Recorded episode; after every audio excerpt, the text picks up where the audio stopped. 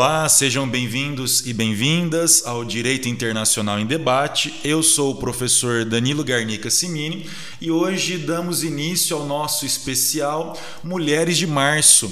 Em homenagem ao Dia Internacional da Mulher, que será celebrado em 8 de março, o podcast Direito Internacional em Debate fará um especial de entrevistas trazendo professoras pesquisadoras de excelência que representam o papel das mulheres na ciência e no meio acadêmico, a fim de promover o interesse de outras jovens e mulheres que desejam seguir na área e incentivar que cada vez mais o ambiente acadêmico seja um espaço acessível para as mulheres com respeito e celebração dos méritos por elas conquistados. Para dar início ao especial Mulheres de Março, nós estamos recebendo hoje para uma entrevista sobre a Unasul a professora doutora Tamires Aparecida Ferreira Souza. Ela é bacharel em Relações Internacionais pela Unesp de Franca, tem mestrado em Estudos Estratégicos Internacionais pela Universidade Federal do Rio Grande do Sul e é doutor em Relações Internacionais pelo Programa de Pós-Graduação Santiago Dantas, Unesp, Unicamp, PUC São Paulo. Além disso, é coordenador e docente do curso de Relações Internacionais da Universidade de Ribeirão Preto, a UNAERP. Tudo bem, professora Tamires? Seja bem-vinda. Bom dia, professor Danilo. Eu agradeço o convite, estou muito feliz de, de abrir este, este mês de março com o especial das mulheres. Então, muito obrigada pelo convite e também estou muito animada para falar sobre o tema Unasul e toda a dinâmica que envolve a região da América do Sul. Obrigado, professora. Para a gente começar, então, professora, fala para os nossos ouvintes, explica para os nossos ouvintes ah, como que surgiu a Unasul. Fala um pouco sobre as origens da Unasul. Bem, professor, então é, é uma longa história, então a gente vai começar, a gente fala que a gente vai começar do começo. Uhum. Né? A Unasul, ela nasce de uma organização anterior a ela. Em 2004, foi criada a Comunidade Sul-Americana das Nações. Essa comunidade, pela primeira vez, englobou os 12 países da América do Sul, com exceção da Guiana Francesa, que não entra nesse cálculo, né? Então, assim, pela primeira vez a gente tem uma iniciativa que engloba todos os países sul-americanos com uma agenda bem abrangente. Né? A gente vai ter uma cooperação sobre a liderança do Brasil, isso é importante marcar, que vai estar pautada tanto no campo político, né, na coordenação de políticas exteriores, na junção de temas da comunidade andina, do Mercado Comum do Sul, do Mercosul, mas também incluindo né, Chile, Guiana, Surinames e também trazendo algumas questões econômicas de livre comércio, de integração física, energética, de comunicação. Então, pela primeira vez, a gente tem uma comunidade voltada para a América do Sul e feita por países sul-americanos. Neste contexto né, de 2004, é um contexto interessante porque é, tem essa liderança do Brasil que começa a se projetar como uma possível né, liderança regional que tenta trazer né, o seu papel no campo internacional. E a Unasul ela chega só em 2008 como uma substituta dessa comunidade sul-americana do e o grande objetivo dela, diferentemente dessa comunidade, era criar uma personalidade jurídica internacional capaz de dialogar com outros blocos é, da região, mas também com outros blocos internacionais, o que a comunidade sul-americana não conseguia. Só que além disso, né, é, 2008 é um ano muito emblemático para a América do Sul, além do, do contexto que a gente está vivendo. Então, para a gente entender o porquê da criação da, da, da substituição da casa pela, pela Unasul, né, e a, a, motivação desses países em fazerem parte da Unasul, a gente precisa voltar um pouquinho e entender a dinâmica histórica da região. Então, a gente está passando, a partir dos anos 2000, né, um momento muito propício para a América do Sul de uma maior autonomia regional. Né, os Estados Unidos, que em geral são considerados é, a grande potência que tem interferência direta na América do Sul, passa a se afastar um pouco da região por alguns problemas que estão acontecendo internamente. Né? Então, os Estados Unidos ele está passando por dificuldades em relação à guerra do Iraque, em relação à guerra do Afeganistão. A gente tem uma doutrina Bush, né, do George W. Bush, que é, ela está muito direcionada a alguns países e é uma política voltada para a guerra ao terror, que a gente vai chamar, além de 2008 ser o ano da crise financeira, né, de vários problemas que vão afetar os Estados Unidos. Então, os países sul-americanos, eles veem esse momento como uma oportunidade, é uma oportunidade de criar iniciativas que sejam sul-americanas, iniciativas que tenham as nossas próprias características. Né? E além disso, na América do Sul, a gente está passando por um momento é, muito interessante no campo político e no campo econômico. No campo político, a gente tem pela primeira vez a eleição de uma grande quantidade de líderes progressistas, que a gente chama, né, a chamada onda rosa também ou maré rosa, dependendo aí da tradução do português para o espanhol. Então a gente vai ter um conjunto de, de, de, governos sendo eleitos né, a partir dos anos 2000 com uma agenda de política externa e com uma, um, um, uma busca por uma autonomia regional da América do Sul. Então a gente vai ter, por exemplo, né, a eleição do Hugo Chávez na Venezuela, a gente vai ter a eleição do Lula da Silva aqui no Brasil e posteriormente, né, da Dilma Rousseff. Na Argentina, a gente vai ter o Nestor e a Cristina Kirchner. No Uruguai, a gente vai ter o Tabaré Vázquez e depois, né, o José Mujica. No Paraguai, a gente vai ter o Fernando Lugo. No Equador, a gente vai ter o Rafael é, Correia. E na Bolívia, a gente vai ter o Evo Morales. Né? Alguns países não entram nesse cálculo de líderes progressistas, que a gente chama, mas a gente percebe que há um movimento na América do Sul muito pautado nessa política externa autônoma da região. Né? Além disso, aí no campo econômico, nós vamos ter os o boom da, das commodities. Né? É um momento muito propício economicamente para os países é, investirem em iniciativas cooperativas, né, em iniciativas voltadas para a cooperação e mais profundamente né, para a integração regional. Então, é um momento muito interessante da América do Sul que vai fazer com que esses países se unam né, frente, frente a essa situação internacional e também regional. E além disso, e isso é importante frisar, que vai se conectar depois com o que eu vou falar, a gente tem um movimento de redemocratização na América do Sul, né? Já ocorreram os fins do, dos, regi dos regimes militares na América do Sul, e a gente vai ter uma concretização do que a gente chama de relações civis militares, em que a gente passa a deixar os militares subordinados ao poder civil, né, do presidente, dos ministros de, de defesa. Então, a gente tem um movimento na América do Sul tanto pautado nesses governos progressistas, na redemocratização, como também propício no campo econômico. Então é um momento muito interessante. E ao mesmo tempo, olha como são várias coisas uhum. acontecendo nessa época. A gente tem uma, uma crise na, na região andina, né? A região andina se a gente olhar o mapa da América do Sul, né, existem muitos autores que vão dividir a região em duas partes. O Cone Sul, que aí engloba especialmente a origem do Mercosul, né, que é considerada uma região mais pacífica, com menos conflitos, com menos instabilidades. A região andina já entra num cenário diferente. Ela é considerada uma região um pouco mais instável, especialmente pelas relações entre Venezuela, Colômbia e Equador. E isso vai ficar muito claro né, em 2008. Vai ser um pouquinho depois da criação da Unasul, mas essa instabilidade vai proporcionar também a criação de um conselho específico dentro da Unasul para resolver questões desse tipo. Então, em 2008, a gente tem uma, uma crise ali na região é, que está marcada pelo ataque colombiano ao acampamento das forças revolucionárias colombianas que estava no Equador. Né? A história é muito interessante porque é, quando, né, na versão colombiana, quando eles foram verificar onde estava o acampamento com o líder das Farc, eles acreditavam que estava do lado da fronteira colombiana, mas na verdade não estava do lado da fronteira colombiana, estava do lado da fronteira do Equador. E aí, quando eles fizeram um ataque né, para eliminar o líder das Farc, eles invadiram a soberania do Equador.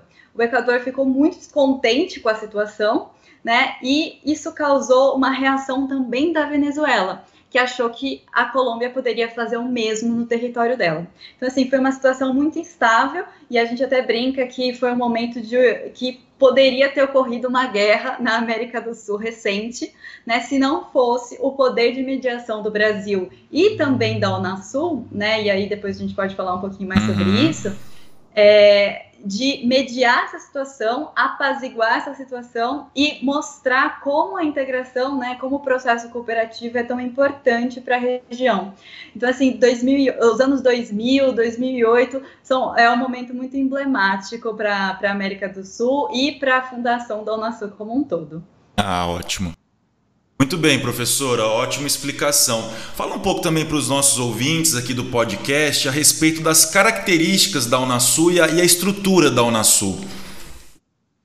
Claro, professor. Então, seguindo aí esse contexto, né, e, e o papel da Unasul, né, ela começa a ganhar força já em 2008, quando ela é criada para fazer essa mediação do conflito, do suposto conflito aí, que é mais um conflito diplomático entre é, Colômbia, Venezuela e Equador. Então a gente vai ter a Unasul pautada nessa personalidade jurídica pela primeira vez, então a gente vai ter uma, uma organização internacional que englobe e que tem essa personalidade jurídica. Além disso, né, a gente vai ter como um grande objetivo da Unasul uma integração voltada para os sociais, econômicos, políticos e culturais. Então é interessante ver que a proposta é muito ampla, né, e isso permite com que ela crie várias subdivisões dentro dela voltada para esses vários temas. Além disso, né, um, outros objetivos que ela tem é eliminar as assimetrias socioeconômicas entre os países, entre os 12 países da região, fortalecer a democracia, a independência e a soberania dos Estados-membros. Isso é um ponto interessante porque já vem lá de trás de outras organizações latino-americanas que trazem essa característica, especialmente agora com o fim das ditaduras militares. Né? E a gente tem a cláusula do consenso, né? que mais para frente eu vou explicar que é um problema para os países. Né? A cláusula consensual diz o seguinte, que todas as decisões dentro da Unasul devem ser feitas por consenso, então os 12 países devem aceitar. Inicialmente se achava que isso ia ser um, algo muito bom para a região, né? Porque a gente ia sentar, discutir e, e, chegar num consenso. Mas depois a gente vai ver que não é bem assim que as coisas funcionaram. Né? Além disso, a Unasul ela tem como grande objetivo fortalecer a América do Sul como região pacífica. Né? E isso mostra muito bem a crise que aconteceu em 2008 e o objetivo da Unasul de deixar as relações entre esses 12 países de forma mais pacífica. O Mercosul, e aí fazendo um parênteses, né, ele já tem esse objetivo de é, criar uma zona de paz na região ali do Cone Sul. Mas a Unasul ela entra com uma instituição que não só quer criar essa zona de paz no Cone Sul, mas na América do Sul como um todo. Então é muito interessante ver essa, essa tentativa de realmente unir e criar uma maior autonomia desses países sul-americanos, né? E uma identidade mais própria da América do Sul. Nesse sentido, a Unasul ela vai criar mecanismos de confiança entre esses países, né? ela vai ter reuniões anuais para as discussões entre os 12 países, além de vários conselhos que vão compor a Unasul. Né, a gente vai ter é, uma estrutura hierárquica muito interessante na Unasul, em que existe uma presidência pro tempore, que eles chamam, cada país, e ela é rotativa. Então, a cada é, tempos em tempos, essa presidência ela vai mudando é, de, de chefe, né? Então, cada país vai mudando essa, essa liderança da organização. E isso reflete nos conselhos. Então, quem é o presidente pro tempore da Unasul também se torna aí presidente dos outros conselhos. Então, dentro da Unasul, a gente tem alguns conselhos que merecem destaque. Né? A gente tem o Conselho Energético Sul-Americano, que tinha sede na Venezuela. A gente tem o Conselho de Defesa Sul-Americano, que, junto com o Conselho de Saúde Sul-Americano, são considerados os dois conselhos mais ativos dentro da Unasul que conseguiram mais êxitos. O Conselho de Defesa Sul-Americano ele teve liderança de criação pelo Brasil, mas ele tinha sede das suas é, instituições físicas tanto na Argentina como no Equador. O Conselho de Saúde Sul-Americano ele era de liderança brasileira e estava também vinculado a uma sede no território brasileiro. Além disso, a gente vai ter outros conselhos que não vão ter o, mesmo grau de efetividade e de alcance nos avanços, como o, o CDS, que a gente chama o Conselho de Defesa Sul-Americano, e o CSS, o Conselho de Saúde Sul-Americano, mas eles também são importantes ser citados, né? A gente tem o Conselho de Desenvolvimento Social, de infraestrutura, de problemas mundiais em relação às drogas, de economia e finanças, é, o eleitoral para fiscalizar as questões eleitorais, de educação, de cultura, de ciência e tecnologia. E, tem, e a gente tem um último conselho que foi criado pelo Conselho de Defesa Sul-Americano. Os próprios países decidiram criar um novo conselho posteriormente, é o mais recente de todos, que é o Conselho Sul-Americano em matéria de segurança cidadã, justiça coordenação e coordenação de ações em relação à delinquência e é, crime organizado. Então, a gente vai ter um conselhos que se complementam, né? O Conselho de Defesa Sul-Americano é, sendo complementado por esse outro conselho que se volta a, a questões transnacionais de crime e de segurança. Ah, ótimo. Você comentou do, do Conselho de Defesa. Explica para os nossos ouvintes, então, fala um pouco sobre as origens desse conselho. Claro, é, o CDS, né, o Conselho de Defesa Sul-Americano, ele foi criado também em 2008, a Unasul foi logo no começo do ano de 2008 e o CDS foi em dezembro. Né? Ele foi criado em dezembro de 2008 com um objetivo muito interessante, que era propor uma alternativa frente à OEA, a Organização dos Estados Americanos, e o TIAR, né, o Tratado Interamericano. É... Então, assim, ele foi criado com o objetivo de tratar de questões de defesa sem a presença dos Estados Unidos, né? O que torna a, a, situação um pouco polêmica, porque em geral questões de defesa sempre estiveram relacionadas com a América como um todo, né? Incluindo Estados Unidos, Canadá e os países da América Central. Então o CDS é uma iniciativa que pela primeira vez vai é, institucionalizar questões de defesa só por países sul-americanos. E a história de formação desse conselho é muito interessante, porque ele foi feito sobre liderança do Brasil. Na época, o ministro de Defesa era o Nelson Jobim, e ele começou a visitar os países sul-americanos para convidá-los a compor o conselho. Só que, ironicamente, o primeiro país que ele visitou foi os Estados Unidos. Então, ele vai aos Estados Unidos né? Ele, o, o Nelson Jobim depois deu até algumas entrevistas, né? E, dizendo que ele foi para os Estados Unidos para mostrar para eles qual era o, o, nosso objetivo, né? Que era só para criar uma alternativa, para não criar nenhum desconforto com a potência com a potência, né? Da região.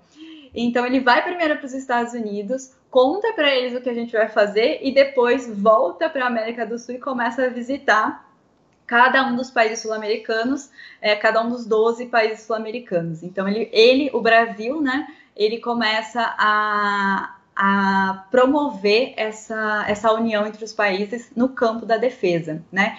Inicialmente, houve uma resistência por parte da Venezuela e da Colômbia, né? Vejam o contexto de rivalidade e problemas diplomáticos entre Colômbia, Venezuela e Equador né? E os dois países estavam muito resistentes em fazer parte deste conselho, mas depois de várias negociações com o Brasil, eles decidiram sim é, se juntar ao conselho e não serem é, havia um medo né, deles serem excluídos na região, deles fa não fazerem parte do conselho e ficarem excluídos dos temas de defesa. Então, entre ficar excluído ou participar e não fazer nada, é melhor participar e só ficar olhando. Né? Então, eles decidiram entrar no conselho e, e, ficar de olho aí nas questões que estavam sendo debatidas.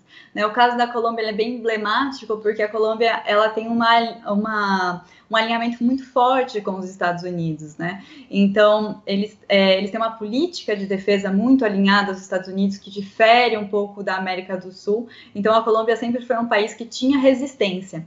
E o interessante é que, é, numa dessas visitas, né, especialmente a visita do Equador, o Equador disse: Eu só entro no conselho se a Colômbia também entrar. Então, assim, era um jogo político que o Nelson Jobim teve que fazer para convencer todo mundo a entrar no conselho. E aí, em 2008, ele é criado e ele tinha alguns objetivos é, interessantes que vão se vincular ao Unasul e também é, tentar deixar a região um pouco mais harmônica nessas questões de defesa. Então, inicialmente, essa era a grande ideia. Ah, entendi. E, quais as características desse conselho, a estrutura do conselho?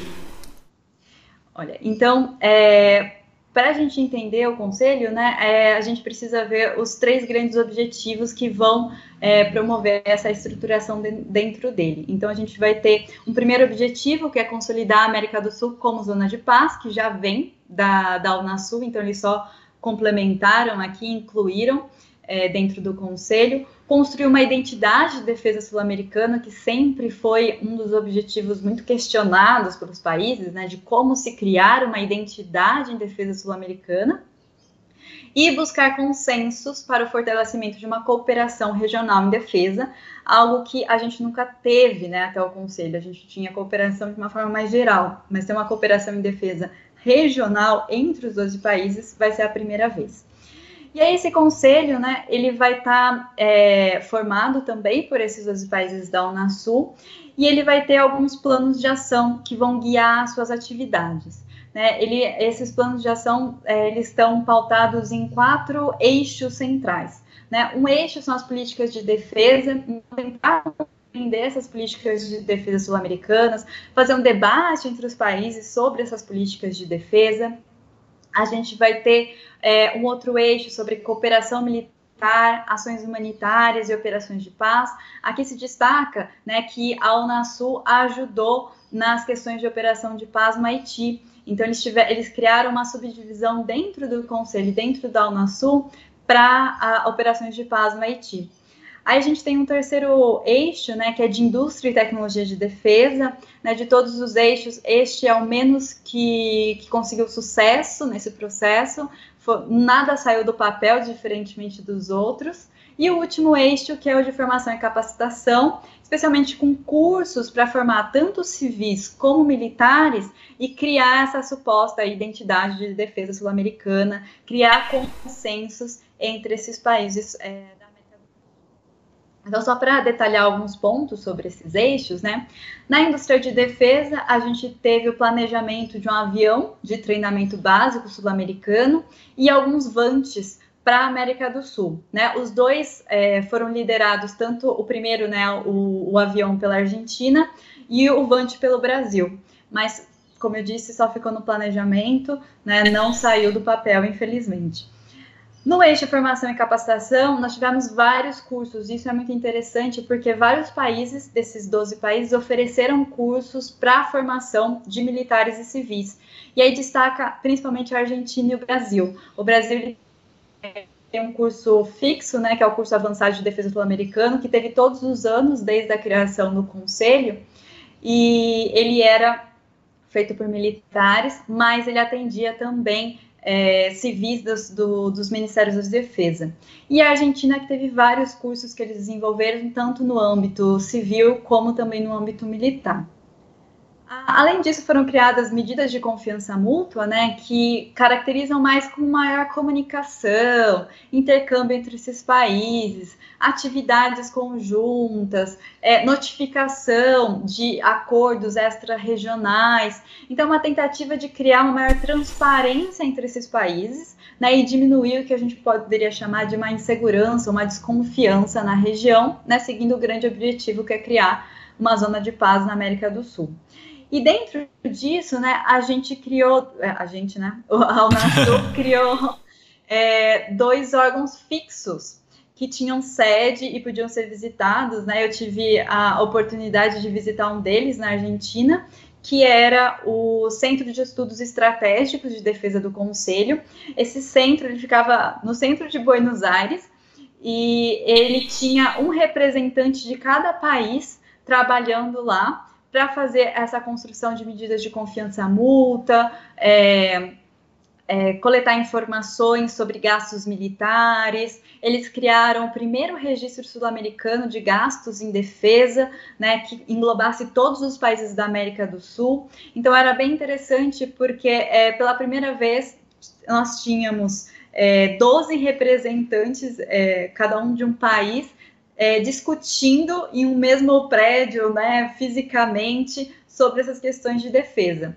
E, outra, e a outra sede fixa que, que a Unasul criou dentro do Conselho foi a Escola Sul-Americana de Defesa, que teve a liderança e a presidência né, do uh, Antônio Jorge de Ramalho, que é brasileiro, e ele foi, ele conseguiu a, a presidência da, da Escola Sul-Americana, e além de representar o Brasil, ele representava essa essa busca né, por uma formação, por uma capacitação entre civis e militares, um maior intercâmbio entre especialistas e futuramente né, a construção dessa identidade regional. Então, assim, já dá para perceber né, que Brasil, Argentina e até mesmo o Equador eles se destacaram muito nesse processo de formação do Conselho de Defesa Sul-Americano e na construção desses, dessa institucionalização fixa, né? A escola ela tem sede fixa no Equador, em Quito, e, e enfim, possibilitava essa, essa comunicação direta entre os países. Ah, sim. E nos últimos anos, pelo menos de dois, três anos para cá, muito tem se falado sobre a situação atual, né? O, o, qual o futuro da Unasul e qual que é a análise que você faz sobre isso, assim, para nós aqui do podcast? Olha, é uma situação um pouco polêmica, né? Se vocês procurarem o site da Unasul ou o site do Conselho de Defesa Sul-Americano, vocês não vão mais encontrar. E se encontrarem, é um site bem, bem pobrinho, coitado. Infelizmente, é, a foi perdendo força ao longo do tempo, né? E aqui a gente vê o poder da diplomacia presidencial, né? E o poder que esses governos progressistas tiveram em criar esse tipo de integração especialmente aí a partir de 2016, 2017, né? Lembrando que o Brasil era o, é o Brasil e a Argentina, né? Os grandes líderes da Unasul, do Conselho de Defesa Sul-Americano, ocorrem mudanças presidenciais, né? Na Argentina, o Macri vai ser eleito. Aqui a gente vai ter o impeachment da Dilma Rousseff, depois Michel Temer e agora o Jair Bolsonaro. Né? A gente vai ter mudanças também em outros países da região que também vão afetar expressivamente essa cooperação tanto geral, né, no campo da Unasul, como no campo da defesa.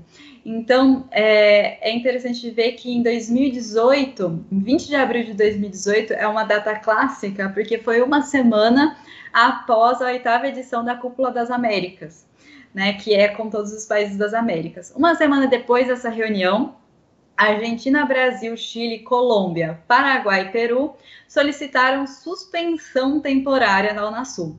E aí eles alegaram dizendo que não tinha consenso entre os países, né, como eu tinha comentado lá no começo, né, a cláusula de consensual é muito difícil, porque se um não aprova, né, a, a resolução e a ação não acontece. Então, eles diziam que essa cláusula consensual era um problema, porque estava barrando as ações da Unasul, estava barrando a, as atividades. Além disso, né, já fazia um tempo que a Unasul estava sem secretário-geral, então eles sentiram, segundo eles, né, que a Unasul estava perdendo a sua direção. Então eles disseram que eles iam se suspender temporariamente, só como uma forma, entre aspas, né, de protesto frente à situação para que as coisas fossem resolvidas. Né? O mais irônico é o Brasil e a Argentina pedirem suspensão de uma, de uma união né, que eles foram os mais ativos, né? especialmente o Brasil, que colocou todas as fichas na União no Conselho de Defesa Sul-Americano. Então, assim, foi um momento em que a gente tem uma crise institucional na Unasul muito forte, e aí, em 2019, a situação ainda piora, infelizmente, porque Argentina, Brasil, Chile, Colômbia, Equador, Paraguai e Peru, os mesmos anteriormente, é, pedem saída da Unasul.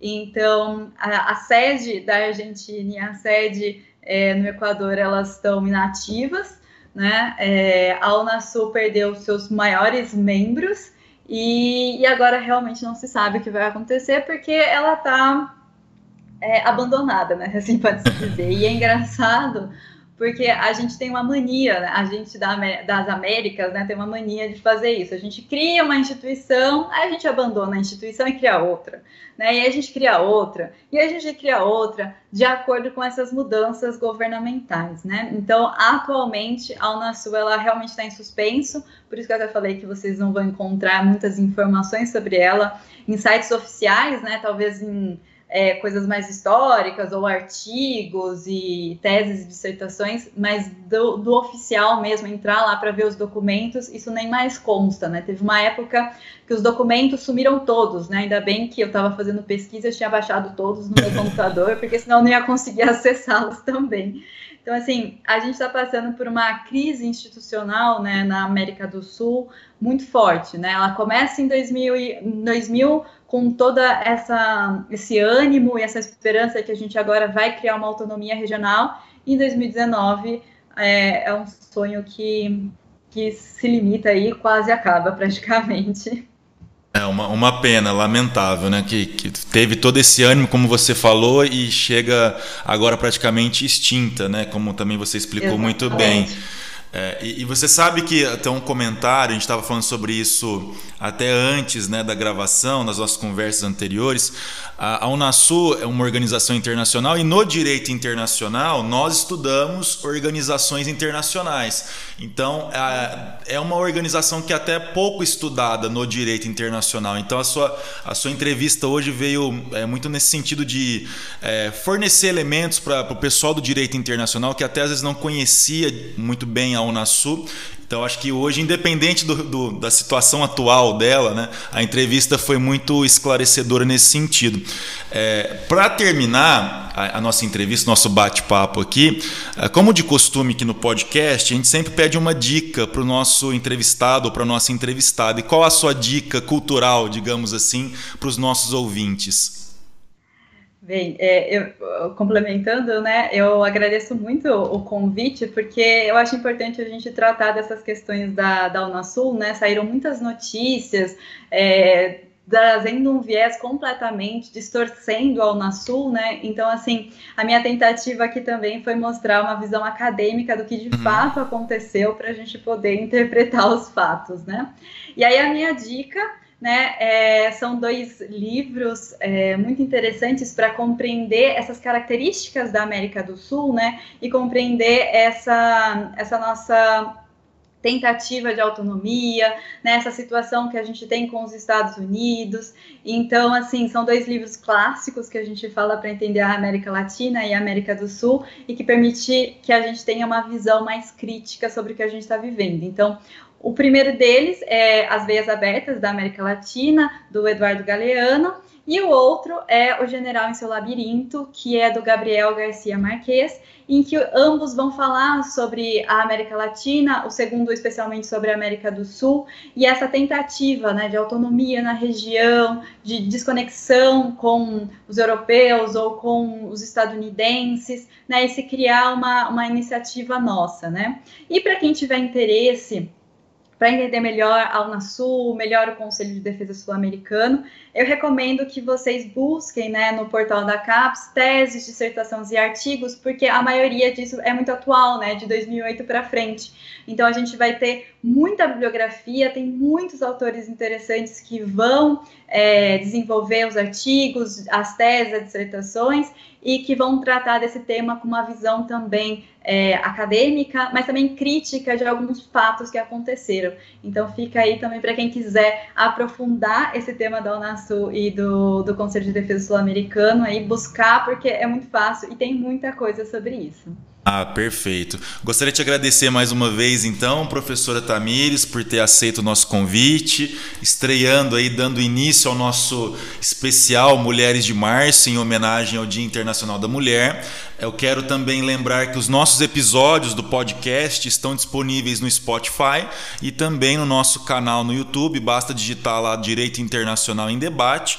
Nós também temos uma página no Facebook, facebook.com/barra Internacional em Debate, e também uma página no Instagram, arroba Internacional em Debate. Então, essa foi a primeira entrevista. Nas próximas semanas, nós também teremos outras entrevistas com professoras e pesquisadoras da área de relações Relações Internacionais e Direito Internacional. Então, nos sigam nas redes sociais para que fiquem aí por dentro das novidades do podcast. Até a próxima, um forte abraço.